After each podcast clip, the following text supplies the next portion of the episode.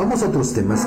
durante el foro, foro Las celebraciones populares, legado de identidad y pertenencia, realizado en el Senado de la República, la representante panista por Tlaxcala, Minerva Hernández Ramos, defendió la tauromaquia, pero al mismo tiempo se pronunció a favor de que esta evolucione. Vamos a escuchar qué fue lo que dijo. Bueno, ahorita le vamos a tener el, el audio de lo que dijo la senadora Minerva Hernández, pero pues le digo, en este contexto de este foro al que invitó a pues varios representantes de la tauromaquia, pues ella se pronuncia a favor de la permanencia de esta. Y bueno, llama de alguna manera la atención porque eh, ahora mismo en Guadalajara pues eh, se están viviendo una situación, quienes gustan y viven además de la tauromaquia, una situación adversa después de eh, que un juez determinó la cancelación de un festejo en el que se despediría el rejoneador Pablo Hermoso de Mendoza. Pero ahora sí ya tenemos el audio, vamos a escuchar qué fue lo que dijo Minerva Hernández al respecto. Tlaxcalteca, orgullosa de sus raíces y de sus tradiciones, no puedo dejar de mencionar la importancia que tienen las corridas de toros en mi entidad. Tlaxcala tiene una gran identidad de historia taurina que se refleja en las 38 dehesas con las que cuenta. Algunas de ellas que ya rebasan los 130 años, como la de Atlanga, la Trasquila, así como las centenarias de Coajamalucan, La Laguna y Sotoluca. Asimismo, de las 20 entidades federativas que están vinculadas con la fiesta brava en México, Tlaxcala es la que más de esas tiene, con 38, seguida por Jalisco, Guanajuato y Querétaro, mientras que juntos esos cuatro estados representan más de la mitad de las dehesas del país.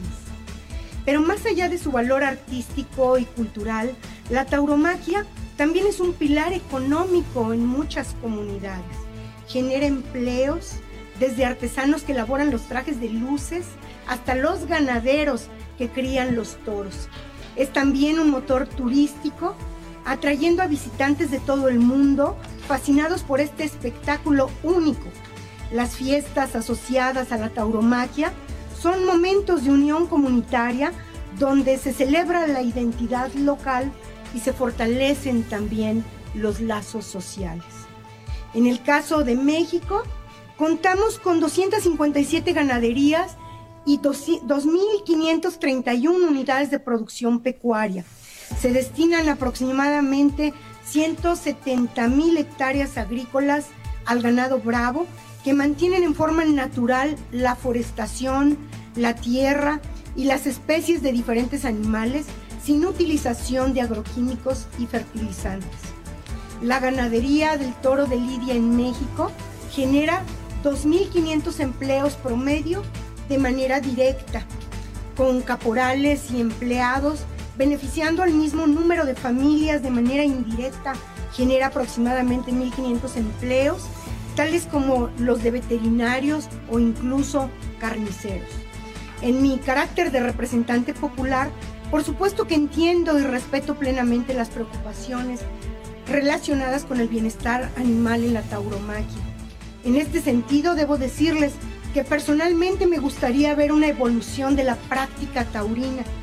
Imaginemos una tauromaquia donde podamos minimizar el sufrimiento animal, en que la regulación y la innovación permitan conservar su esencia cultural y artística, donde podamos construir un diálogo abierto y constructivo entre todas las partes interesadas y donde no perdamos nunca de vista que resulta crucial encontrar un balance entre el respeto tanto a la tradición como a los valores éticos contemporáneos. Quisiera yo concluir con una frase de Mario Vargas, Vargas Llosa. La corrida de toros es un ritual que convierte la muerte en un arte, ayudando al hombre a recordar su mortalidad.